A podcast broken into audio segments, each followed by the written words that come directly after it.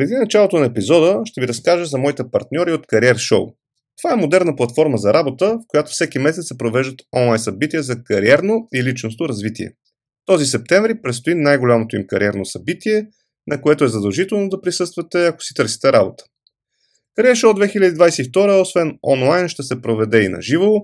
Сега съм сигурен, че ще кажете, добре, бе, кога ще се провежда и къде. И веднага отговарям на този въпрос.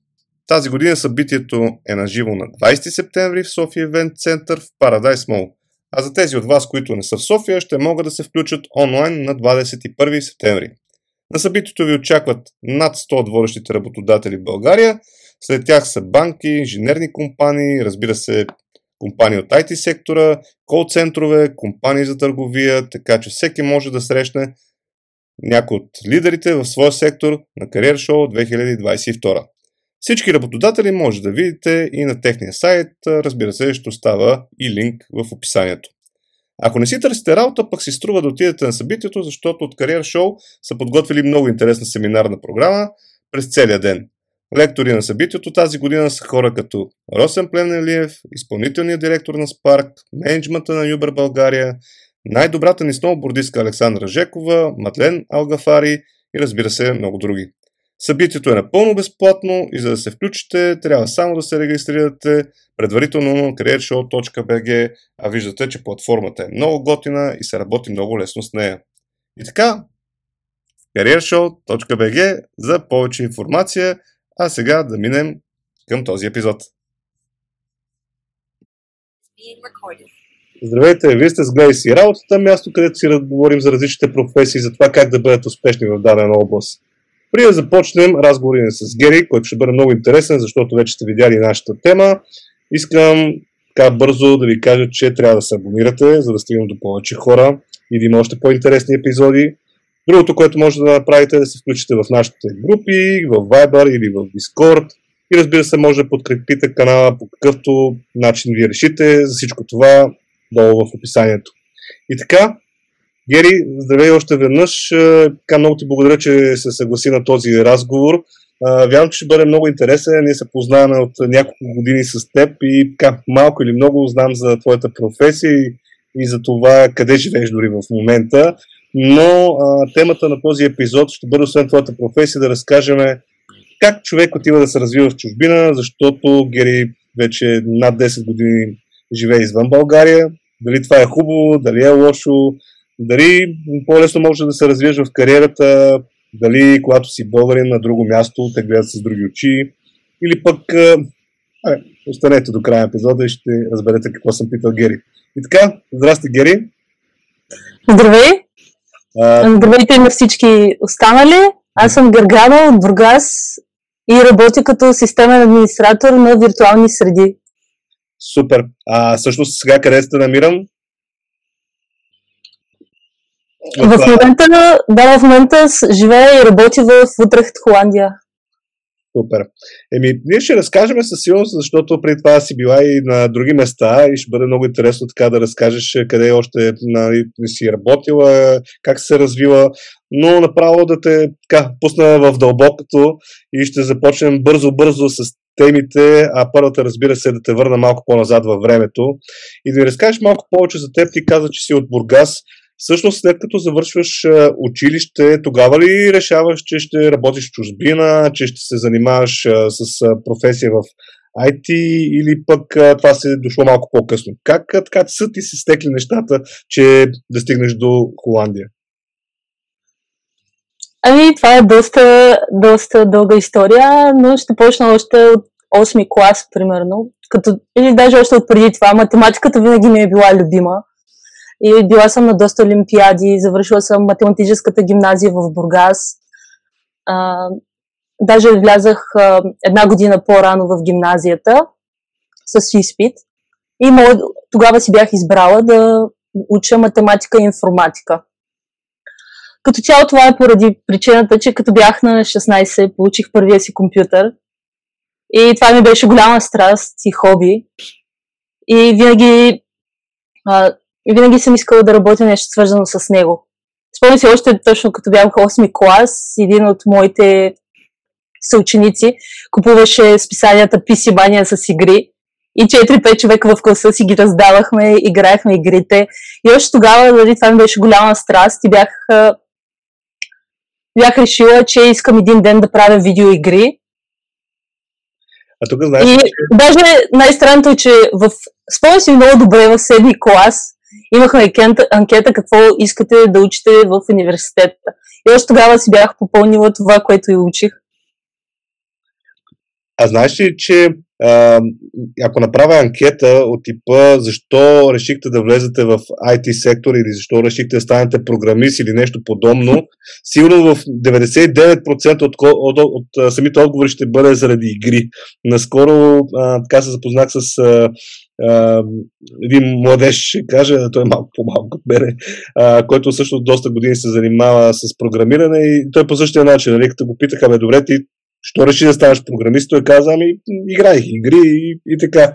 Та, голяма част от хората, които са в тази сфера в момента, са ги запалили игрите, което не е толкова лошо, разбира се. Нали, може би тук, ако имам по-възрастни хора, които се притесняват, че техните деца играят игри, не се притеснявайте, игрите водят до хубави неща. Не само до изтрастяване и някакви лоши работи. Добре, и всъщност ти още от най-ранна детска възраст си усетила, че това е твоето ампуа че математиката ти върви, че искаш да правиш нещо на, на компютър, казахме за игрите.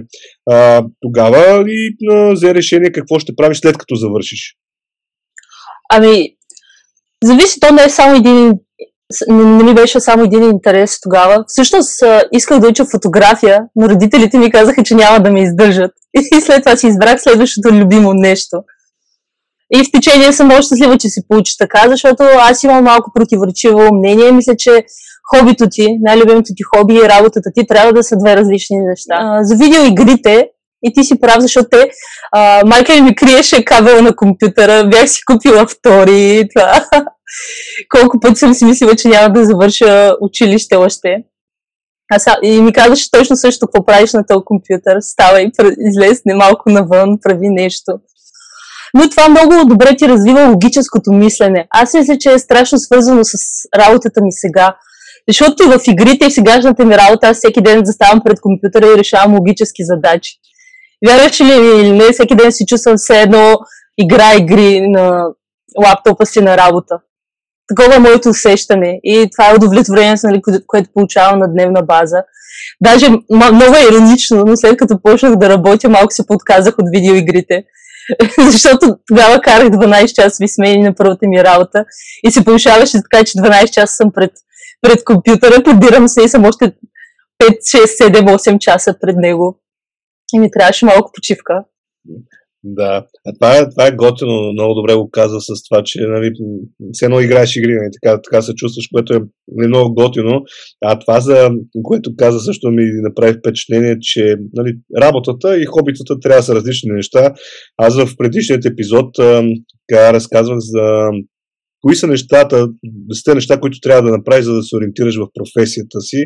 И всъщност едно от нещата, което засегнах, беше точно за хобитата, че хобито може да ти даде възможност и насока, коя да бъде твоята професия, но не трябва и да се бъркат тези неща, защото някой път нали, това не, може да е различно, което пък каза ти, нали, че може и даже е хубаво, поне за теб, нали, хобито да бъде нещо различно. Аз пък вярвам, може би имам старе разбиране, че ами, хобито ти дава възможност да не работиш. Нали, казали са хората, че ако намериш такава работа, която да ти е хобито, няма да работиш и всъщност точно може би заради усещането, което пък ти имаш сега, че все едно по цял ден играеш игри. Да, но зависи. Наистина е много относително. Добре, и да се върнем, така ти минава твоето детство, казахме игри, логически задачи, всякакви неща, математика. А, как решаваш къде да учиш и всъщност къде отиваш да учиш след, след училище? И след училище, още от, да, от 7-8 класи знаех, че искам да уча в Софийския университет, като най-добрия в България. И точно тогава беше, бяха отворили софтуерно инженерство и информатика. Аз не бях прията за софтуерно инженерство, за което съм много щастлива, и ми взеха информатика. А това образованието... Помниш ли? Ами, разликата беше в а, а, количеството математика, което учеше в университета. Всъщност информатика първите две години ние учихме 80% само математика. Това си е доста. Доста, доста колеги бяха много разочаровани. А пък ти щастлива. Математика, супер. Зависи. Зависи, да. Но като цяло мисля, че най-важното а, качество, което съм взела от моя университет и което всеки трябва да вземе от университета, е да се научи как да учи сам. А, аз мисля, че това е най-важното, защото виждаш как от минимален брой информация след това трябва да сътвориш замък, примерно. И мисля, че трябва само да седнеш да се заинтересуваш, не можеш да чакаш всичко да ти се поднесе на готово. Това много ти изгражда уменията за в бъдеще. Поне съм го забелязала до голяма степен между колегите ми за последните 10 години. Тези, които са завършени университети, тези, които не са. Че тези, които са си имат изграден начин на учене и това доста си лечи. Но зависи, нали, според мен, ако, ако не харесваш това, което правиш, с университет или без университет няма значение. Познавам и много хора, които са тръгнали, примерно, от това да белят картофи в хепи, да стигнат до Red Hat. Съвсем сериозно, това е истински случай. И то без даже университет, единствено с желанието за промяна в живота си.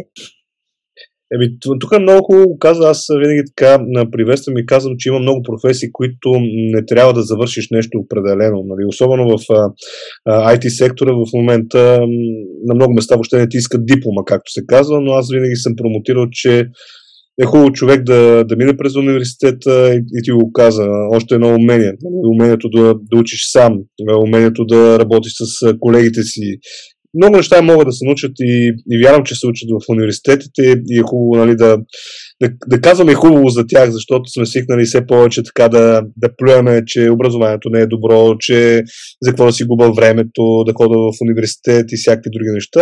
Аз по-скоро промотирам, че трябва човек хубаво да помисли, да се насочи за професия още преди да отиде в университет, точно с идеята, че после може да намери правилната работа и да има така, ако щеш и теория, а може би някъде и практика, благодарение на университета, където е бил. Да, и в чужбина изключително много гледат дали имаш диплома за висше образование. Това е нещо, заради което мисля, че избутах много кандидати и за това ме взеха на доста от работите ми. Защото наистина на по-високи позиции, на по-високи места в компания, това винаги се гледа. Да, ето още, още нещо хубаво, защото България не е точно така. По-скоро е зависимост. Ако, примерно, работиш по някакви международни проекти или за други компании, тогава те могат да изискват чисто дали имаш такова образование или нещо подобно. Но пак има хора, които по-важни са уменията, отколкото образованието. Но ето един пример и може и по-натам ще засегнем много такива теми, каква е разликата между това да работиш в България и в чужбина. А, връщайки се в Софийския университет, а, кога се заражда? Тоест ти докато учиш и мислиш вече в посока, че ще заминеш в чужбина да, да живееш и да работиш или все още не си имала тази идея? Не, докато учих в Софийския, никога не съм си представила, че един ден мога да живея извън България. Всъщност, даже излязах извън България за първи път на 22, 23 години на стоп до Хрватска с едни приятели. Преди това никога не ми е хрумвало въобще идеята. Тоест ти докато си учила не си мислила за това, че чисто професионално ще се развиваш на извън България? Въобще не. Добре. А всъщност ти докато учиш, вече имаш ли насока в Софийския говорим, имаш ли насока каква ще е твоята специалност? Тоест каква ще е твоята професия точно? Ами първите една, две, три години, мисля, че само 5% от колегите ми знаеха какво ще правят. Другите 90 и няколко си чудихме защо сме влезли там и какво ще правим като завършим и дали въобще ще успеем. Имаше много хора отпаднаха, спомням си, че една цяла група отпадна още след първата година, главно заради математиката. Много хора се отказаха просто и записаха в нов български, защото там беше по-лесно нали, да се занимава само с информатика, ако не ти се минават всички тези изпити. Ей, сега да, а, веднага казвам, ако има хора от нов български да пишат, по-лесно ли е в нов български от примерно. Добре. А, а кога реши, че ще се насочваш вече за това да работиш в чужбина? Ами точно след като излязах извън България ми стана много интересно. А, също а, първата ми работа почнах в годината, когато завърших. университета. А тази работа всъщност в България ли е първата ти? Да, първата ми работа беше в Hewlett Packard. Всъщност най-добрата ми приятелка работеше там и ми препоръча за някаква сапорт работа, за бекап и сторич администрация. И тъй като беше доста трудно, когато завърших, кандидатствах на много места, но нали, повечето от колегите ми почнаха стажове в разни компании. И тъй като аз не бях добра в програмирането, нито ме влечеше толкова много. Нали, и много се чудих коя посока да поема и някакси съдбата си ми каза посоката. А, най-добрата ми приятелка ме препоръча там, взеха ме на работа и оттам започнах да навлизам малко или много в а, Data Center Infrastructure. Нали? Това ми беше първата работа.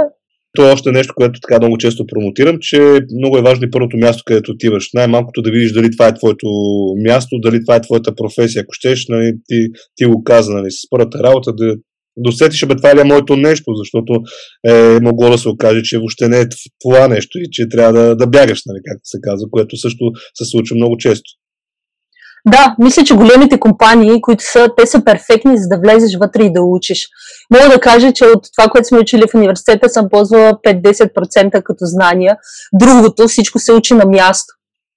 Там те обучават на всичко, което е доста голям плюс, защото нито един човек не може да знае всичко в IT сектора в момента, мисля, че е прекалено голям.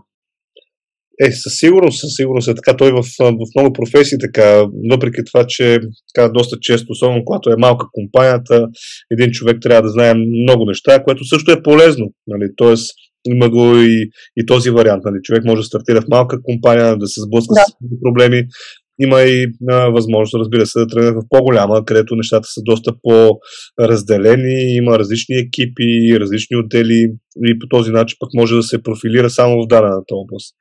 А всъщност и тази една година в, в HP, в, в минава изцяло ти, т.е. запознаваш се, това ти е първият трудов опит, както се казва, там започваш да, да работиш. А, какви са били насоките ти от гледна точка на това какво ще правя с кариерата си? Мислила ли си по-дълбоко на тази тема тогава или по-скоро ти е било още така купунджийско времето, където абе, нови колеги, нова среда? Ами доста съм мислила с какво искам да се занимавам, но като цяло работата в сапорта ми хареса. Просто аз, както ти казах, бях backup и storage. След това имах възможност да се преместя за само storage. И много добре си спомням още интервюто тогава с менеджера ми. Той каза 23, една много хубава възраст да почне да учиш сторич. И аз викам, що не, нали? Тогава млад си, би пробвал всичко. Просто при мен така се получи много случайно. Не знам, просто това, което правях, мисля, че много ми харесваше и ми беше интересно и забавно. А, а всъщност, след това, ти след HP вече тръгваш посока да, да работиш чужбина, нали така? Да, да, още взето, да. Но първата ти страна, той може би е правилно да казвам Нидерландия, че аз казах Холандия, ама... Да, и аз. Ето тук сега със сигурност ще има, как на те срам, бе. Не, няма да. На, на моята аудитория е изключително възпитана и готина, така че няма такива неща в гледай си работата. Всъщност ти отиваш в Чехия. Защо избра Чехия? Сега повечето, гледам, ориентират се приемно в Германия, в Англия, нали, се така доста интересна дестинация, ама ти пък в Чехия, как така реши пък там? Ами много странно, просто ми писаха по LinkedIn някакви рекуитери. И аз много се зачудих, но тогава на мен като цяло хобито ми е да пътувам. След 23, като почнах, не мога да се спра. И а, много се чудих и България не е в центъра на Европа, Чехия е баш в центъра на Европа. И там гледах, нали, имаш Германия, Полша, толкова страни около самата държава, Австрия и самолетните билети също бяха много ефтини от там, до, къде, до които и да е дестинации. Затова реших, нали, не бях много щастлива с живота си в София също. В кариерата не виждах голям голям шанс да прогресирам, защото имаше доста много конкуренция. Бях в екип от 60 човека. Как... Че, да. чисто и като авантюра си го приела, така те усещам. Тоест, а... Да, и от двете. Да. И от двете. Също това, което ми хареса в България, беше опита ми като жена в IT сектора там. Не знам как е сега, но си спомням даже в първата ми работа, като ме повишаваха, един мой колега, който всяка вечер спеше до мен с краката си на бюрото и аз му вършах работата, беше казал, че ако ме повишат преди него, нали, ще напусне. Защото бях сама с екип от 12 мъже. Във втория ми тим, нали, беше малко по, по-отворено, но си ги имаше тези предразсъдъци. Честно казвам, когато почнах работа в Чехия, не съм изпитал въобще такива предразсъдъци. Екипът ни беше супер интернационален. И винаги много повече са ме уважавали и са оценявали работата ми. Както и да, промяната от България в чужбина беше за двойна заплата и ми даваше доста възможности с живота ми. Това е много, много интересна тема, която а, засегна тук що, защото поне аз нямам такива наблюдения, но разбира се, ако има някой, който така може да даде и друго мнение, пишете в коментарите. Наистина има ли предразсъдици в България относно това, а, че дадена жена може да вземе някаква позиция, това дали би изнерило мъжете, защото поне от моята гледна точка, след толкова години, понеже моята цялата ми кариера е изцяло и само в България, аз не съм имал такива проблеми никога в компаниите, в които съм работил. И за мен тази тема наистина си е специфична, обаче а, по-скоро, как да кажем, чувал съм за такива неща, но никога не съм ги срещал. И примерно в, така, в моето съзнание такъв проблем не съществува, или поне не, не на такъв, такъв голям размер, макар че нали, ако видим така народопсихологията и като излезеш някъде, компанията, нали, хората покрай тебе как общуват с другия пол, нали, може би си даваш представа, че това го има и в компанията, т.е. това не е по-различно. Но, примерно, в момента в IT сектора в България, а, ние сме на едно от първите така, места по това а, мъже, жени, горе-долу така да еднакво съотношението. Тоест сега не ще излъжа, скоро не съм го гледал дали е а, примерно 65 на 35 или там 55 на 45% или някакви такива неща, но определено сме много добре за сравнение с много дори и то а, така големи страни. Просто в България се дава шанс на, на хората в IT сферата, защото е ясно, че има недостиг на кадри, и тук поне аз не съм забелязал дали се гледа ти мъж ли си, жена ли си, а по-скоро какво можеш да правиш. С какво можеш да допринесеш за моята компания, а не ти от кой пол си, ще раждаш ли, колко деца имаш и разни такива неща. А, което поне така е моето впечатление. Нали? Тук наистина ще е много интересно да видим и други коментари по тази тема, защото ето, преди време ти си го усетила, както се казва, на собствения си гръб и това си е било проблем, пък отиваш в Чехия такова нещо няма. Да, става въпроси за преди 10 години. Така че и факта не е, нали, пейчек гапа, поне в моя случай не знам защо винаги го е имало. Да. Което да, даже не знаех какво е до преди година. Но също това, което ми беше направило впечатление, е, че имам под това за дискриминация имам преди, че биха дали по-добри проекти. Идеята е за как да, не съм сигурна точно как да го изразя, за възможностите, които ти се предоставят, за шансовете, които ти се дават, защото всеки един проект, всяка една работа, която е по-отговорна, всяко нещо по-интересно, всеки иска да го вземе. Да. Знаеш ли, че а, всъщност а, имам а, така, една изненада към теб. Аз а, в а, групите в а, Viber и в Discord а, така ще пускам някой път а, малко повече инфо за гостите, които съм поканил и с които ще си говоря, с идеята самата аудитория да, да, така, да пита неща, които са интересни, защото е много възможно аз да пропусна някой въпрос. И всъщност един от въпросите, които видях в Viber групата, а, беше, че а, нали, как си избрала държавата, вече си говорихме нали, защо, защо отиваш в а, Чехия, а, но беше м- дали има предразсъдици, дали има дискриминация а, по някакъв начин. И то е първо от гледна точка на това, че а, човек от България отива и се развива в даната държава, но чисто и пак мъже, жени. Виж как е интересно без въобще да, да съм знал, че си говорим за на тази тема. Има. Имаше ли така дискриминация, че си от България, че си жена? Ясно, че ти каза, че не е имало такова нещо, но това, че си от България по някакъв начин беше ли проблем? Ами, втората ми работа беше в Вър... Бърно, в Чехия, в IBM. И това е изключително интернационална компания. Честно казано, даже мисля, че имах един или двама колега чехи, всички други бяха от всички краищата на света, от Египет, от Тайланд, от Колумбия. И това е невероятен експириенс да работи с толкова различни хора и култури на едно място. Това може би е помогнало, че е голяма компанията, което още повече. Тоест, Доста, те, да. те, те са имали умението, според мен, да го правят, защото те са свикнали и работят така от години. Тоест, ти не си първият чужденец, както се казва, който отива при тях. Да, всъщност изключително забавно е, че много хора говорят против българите в чужбина, а на мен винаги са ми помагали. Всъщност жената, която ме не е за Чехия, беше българка. И това го разбрах чак като пристигнах в Чехия. Тя не ми каза на интервюто. Ето, виждате ли, не е толкова лошо в чужбина. Не те гонят с пръстка, че си от България. Нали? Може пък да, нека да го промотираме, че пък и, нали, има и добри сънародници, защото и аз това съм го чул. Нали, ако, беше, ако видиш българин бягай нали, в чужбина и някакви такива неща, но Знаеш ли, че така и с други хора, с които съм си говорил, за тези от вас, които не са а, гледали епизода с а, професионалния покер играч, сега е момента да го направите. Сигурно, ако не забравя, тук някъде ще се появи.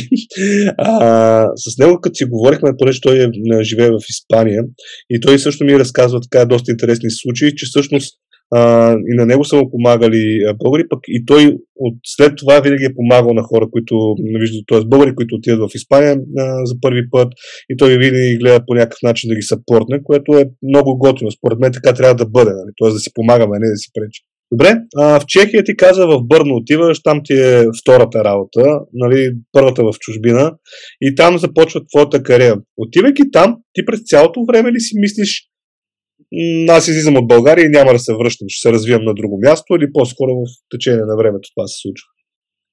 Не, въобще не съм си мислила такива неща. Всъщност отидах с идеята да остана за една година, да видя дали ми харесва или не. И някакси от една станаха 9 години. Не знам как. По-малко, по-малко. А ти всъщност, да. освен в Бърно, а, живееш и в а, Прага за някакъв а, период от време, нали така? Да, изкарах първите 4 години в Бърно и след това след това от работата ми бяха много флексибъл и ми позволиха да се преместя да живея в Прага и да работя ремонтли 4 години от разстояние. Като това беше още преди COVID, ходих горе-долу веднъж месечно до офиса, но по време на COVID въобще не ходих, да, последните 3 години. И вече, там вече всичко свърши. да, там всичко свърши. Добре, а всъщност, м- може ли да разкажеш повече за живота ти в, а, м- извън България? С какво смяташ, че е по-добър? Чисто говорим професионално тук като работа. От това, което смяташ, че би било да бъде в България. Защото пък сега някой, ако ни гледа, може пък да реши да каже, бе, аз сега ще пробваме Гери тук да, да я върнем в България, да се при нас на работа. Всъщност, какви предимства виждаш ти като човек, който живее навън? Ами, това, което ми хареса още в началото, нали, като пристигнах в Чехия, още първата седмица отивам на работа и ми дават да правя нещо. Аз викам до кога, до днес, до колко часа. И като не е спокойно до края на седмицата. Всичко е наред. Някакси много по, много по-лежерна обстановката, шефовете са ти приятели, всички са много по-чил. Това, примерно, не беше баш така в България. Зависи, има си разлика от компания до компания, нали? но самата работна атмосфера ми стори по-приятелска, без конкуренция. Но това, което не ми хареса ли в чужбина, беше менеджмента. Според мен менеджмента, който имах в България, беше много по-на ниво. Бяха чели психологически книги, нали, колко процента жени и мъже трябва да има, знаеха как да се отнасят с теб. В чужбина не мисля, че вършиха толкова добра работа, поне в Чехия. А ти всъщност, като отиваш там, ти продължаваш да си за... Тоест, твоята професия продължава по един същи начин. Тоест, просто да. ти е различен един вид. Добре. Ами всъщност, аз като работих на лист, тогава се водиха на левел, левели. Първи, втори левел, трети левел, които вече се водиха крайните специалисти. И аз от втори левел, втори администрация в България, се преместих на трети левел в Чехия. А чисто как беше спрямо нивото, което е било там? Тоест, отивайки, тоест ти а, все пак си била, кажем, джуниор, айде, нали, те първо прохождаща, но как усети а, твоето ниво спрямо колегите там? чисто говоря от гледна точка да се опитам да сравна трябва ли да имаме ние българите самочувствие, че сме много добри професионалисти в дадената област, като отидем навън и че трябва да си имаме самочувствието, а не да сме, как да кажа, потиснати, само че сме от, кажем, от по-малка държава, че отиваме някъде и сме такива, ами аз сигурно не съм много добър в тази област. Ами, не знам, в моят случай е малко странен, защото като се премесих в Чехия, в България бях свикнала всичко да правим менюали на самите девайси. Докато в Чехия се използваха скриптове за всичко. Което аз не бях свикнала много и първо ми се налагаше да свиквам с скриптове. Някой път скриптовете се разваляха, така че ти трябваше сам да оправи всичко в база данни и, в, и на самите машини. И беше доста голямо приключение в началото. Но като цяло не мисля, че може да прави такова сравнение между страни. Мисля, че навсякъде има повече или по-малко прогрес. Като цяло ми е направо впечатление, като кажа, че съм от България, абсолютно винаги съм получавала някакво огромно уважение от всички интервюта, на които съм била, защото сме известни с добри IT специалисти в много страни. А, само, дали а, при мен прекъсна, не знам дали ме чуваш а, добре. Чуваш ли ме добре? Чувам те, да, да. Аби, по време на време прекъсва нещо а, връзката, но мисля, че се чува. А, да, това, това беше интересно. Между другото, за IT средата мога да го потвърдя. А, говорил съм си с много различни хора в а, областта. Например, нещо, което може да бъде интересно.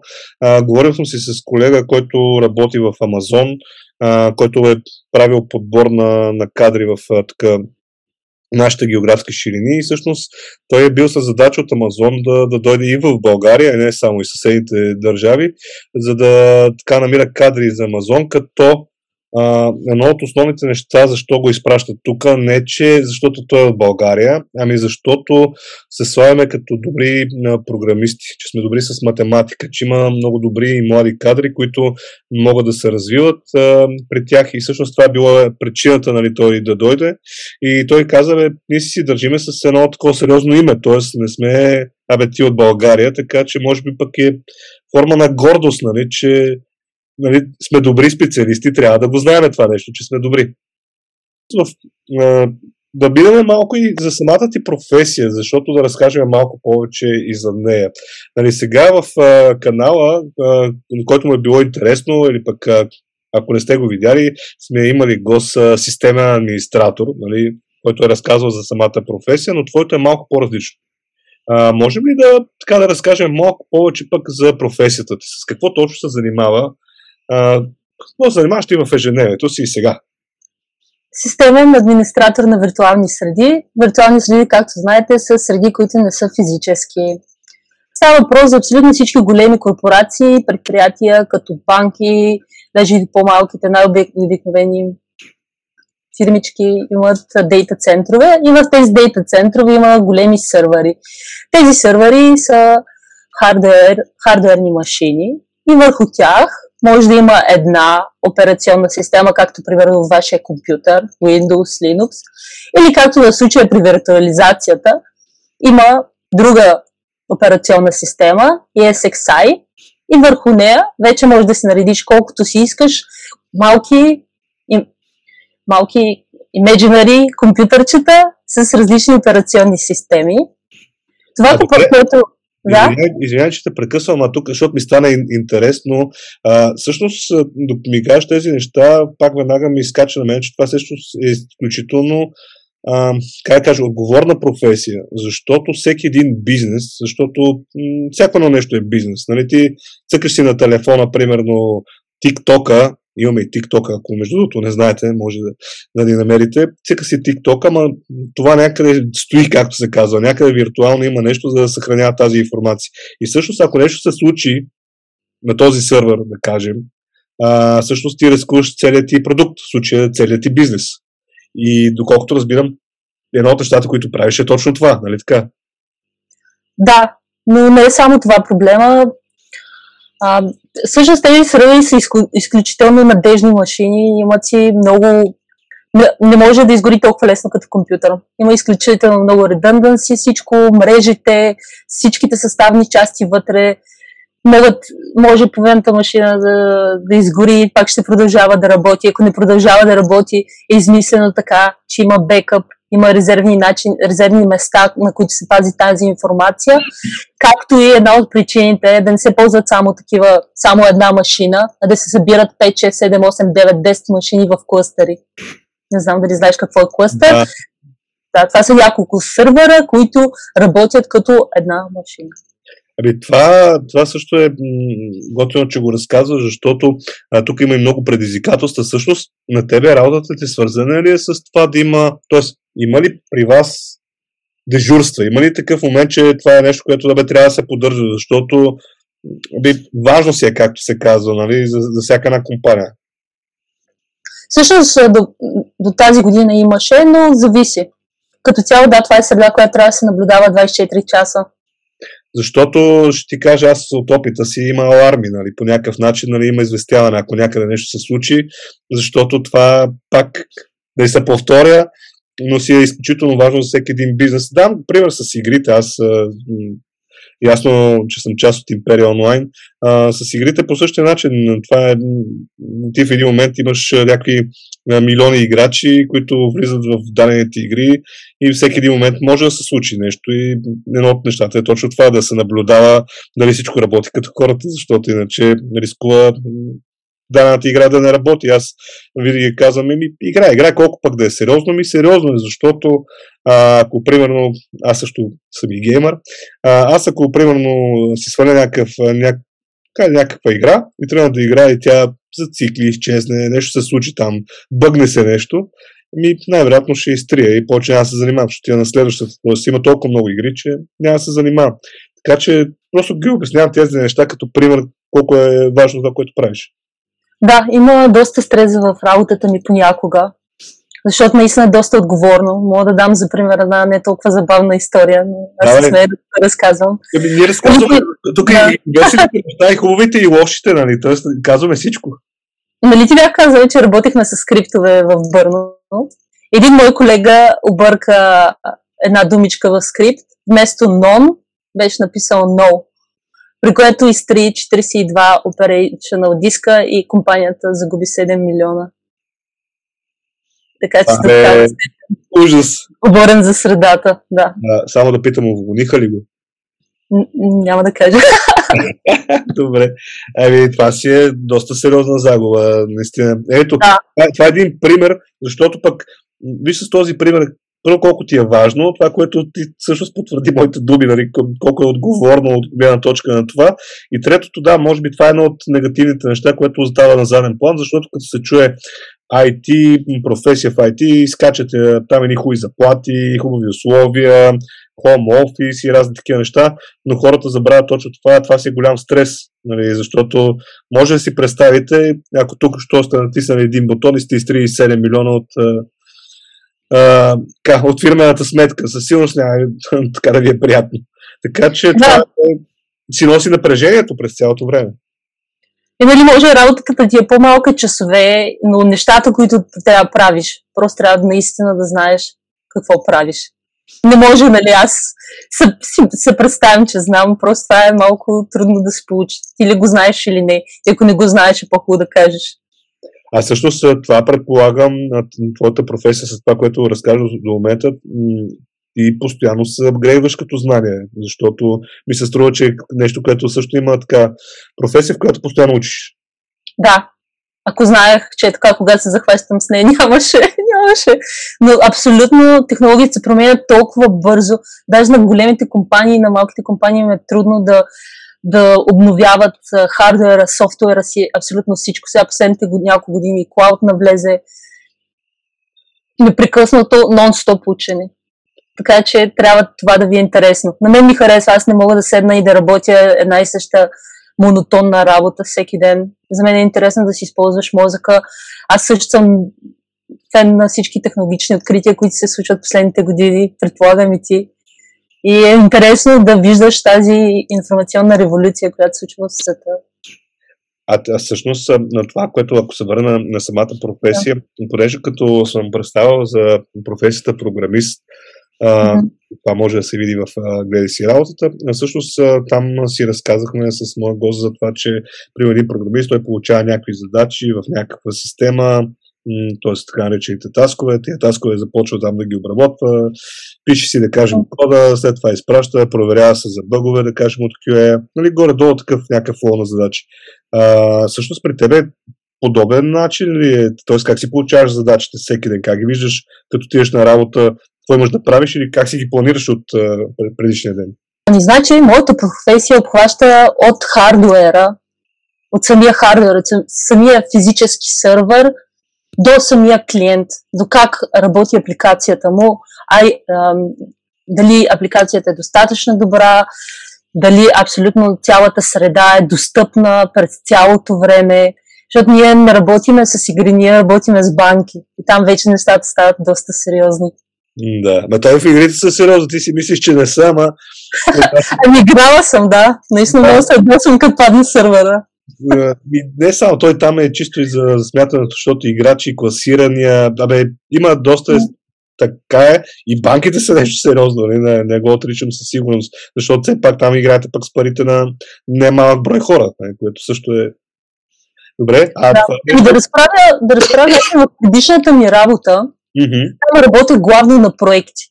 Така че получавах проект, изгради, и, нали, създай цялата инфраструктура на този клиент. И те ми показват как трябва да изглежда. Аз сядам, създавам я, проверявам всичко с заботя заедно с архитект, с project manager. Имала съм проекти, където трябва да се премести информация от стар хард, от стара, стара инфраструктура на нова инфраструктура с скриптове. На сегашната ми работа, в която съм, аз работя operations, защото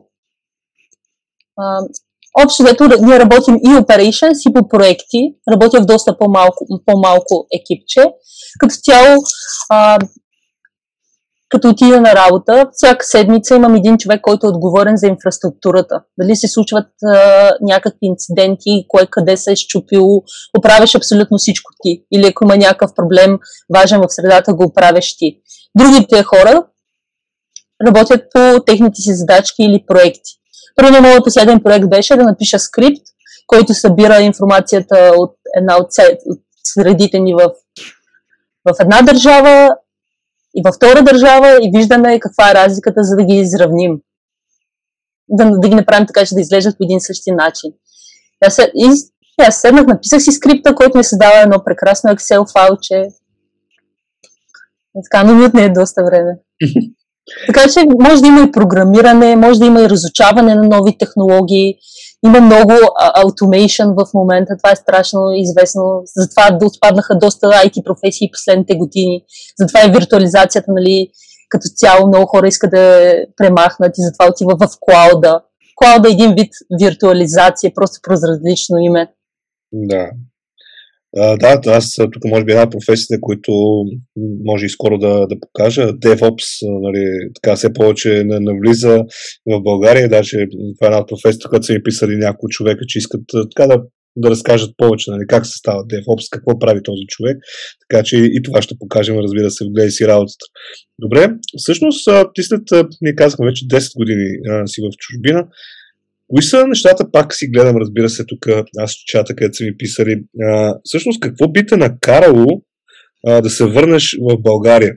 Чисто професионално. Проект, компания, пари, кауза. Кое е нещо, което може да те накара и въобще има ли всъщност нещо, което може да те накара да се върнеш в България? Приятелите и семейството ми. Да. Тоест професионално е на втори план, да другото е по-важно. Не, зависи всъщност България е страна, която предлага доста добри заплати и доста добро развитие. Това, нали, което ми прави впечатление в моята професия е, че доста важно да не оставаш в една компания повече от 5 години.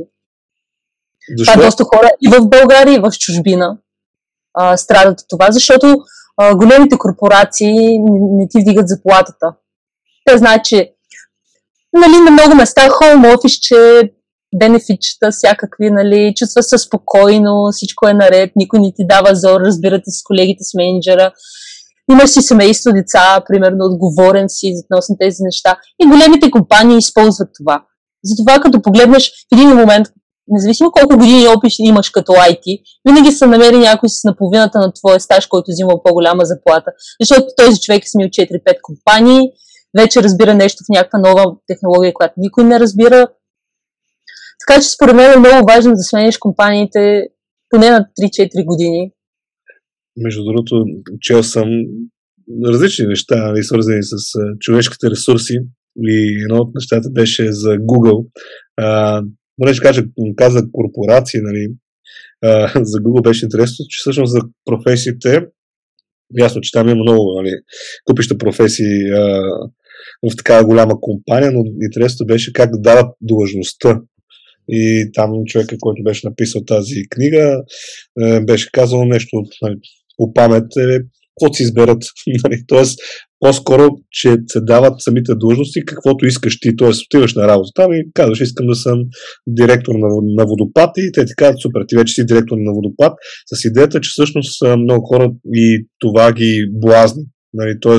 самата длъжност, нали, това, което ти каза за големите компании, че някакъв път нали, спираш на едно място като развитие, дали ще е позиция или пък ще е заплащане. И ако нямаш а, други опит от други компании, си оставаш на това място. Да, и според мен трябва много да се развиваш в професията си. Трябва да непрекъснато да учиш неща, това за което си говорихме по-рано. Да. Добре.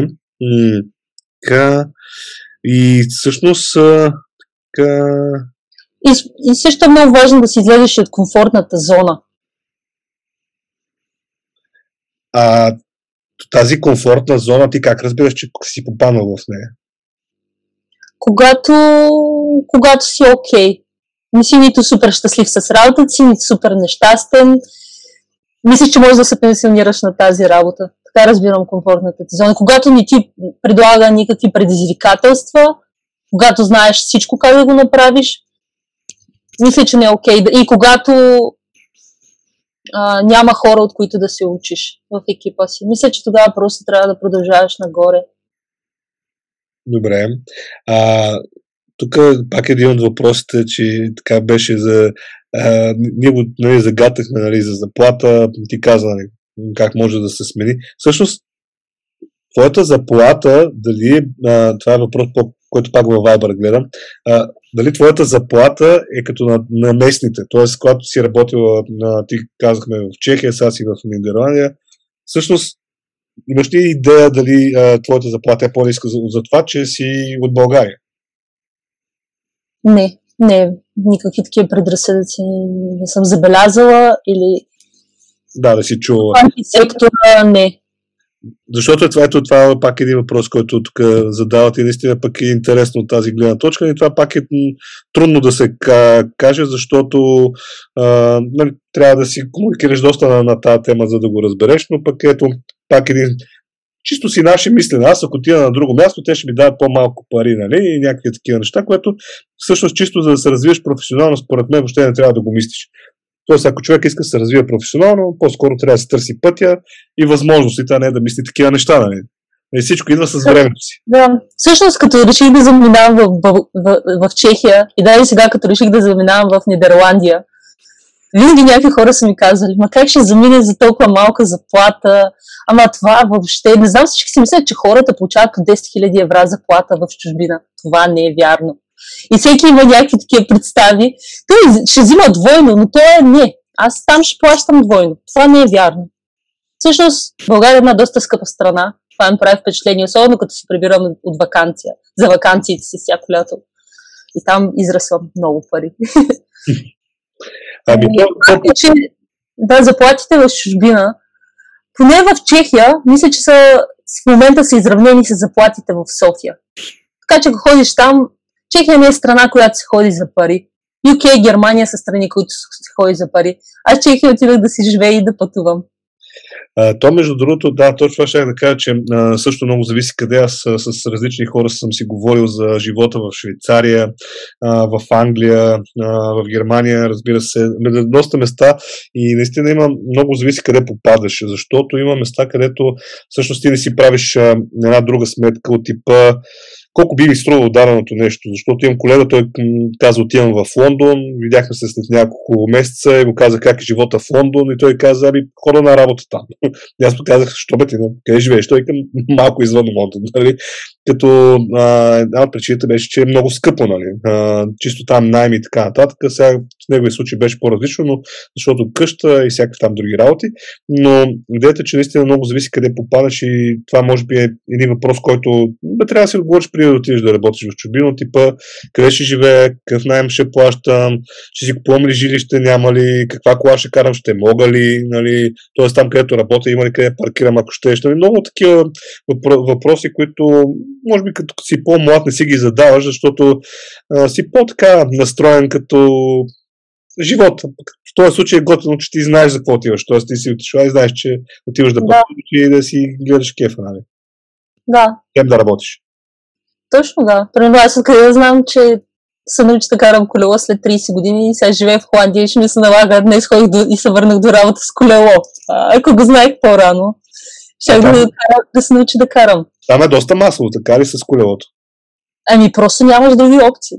Там трамваите спират, изчезват, не идват, а, няма таксита и да искаш, никой не може да закара. Колелото на мен е най-сигурният транспорт.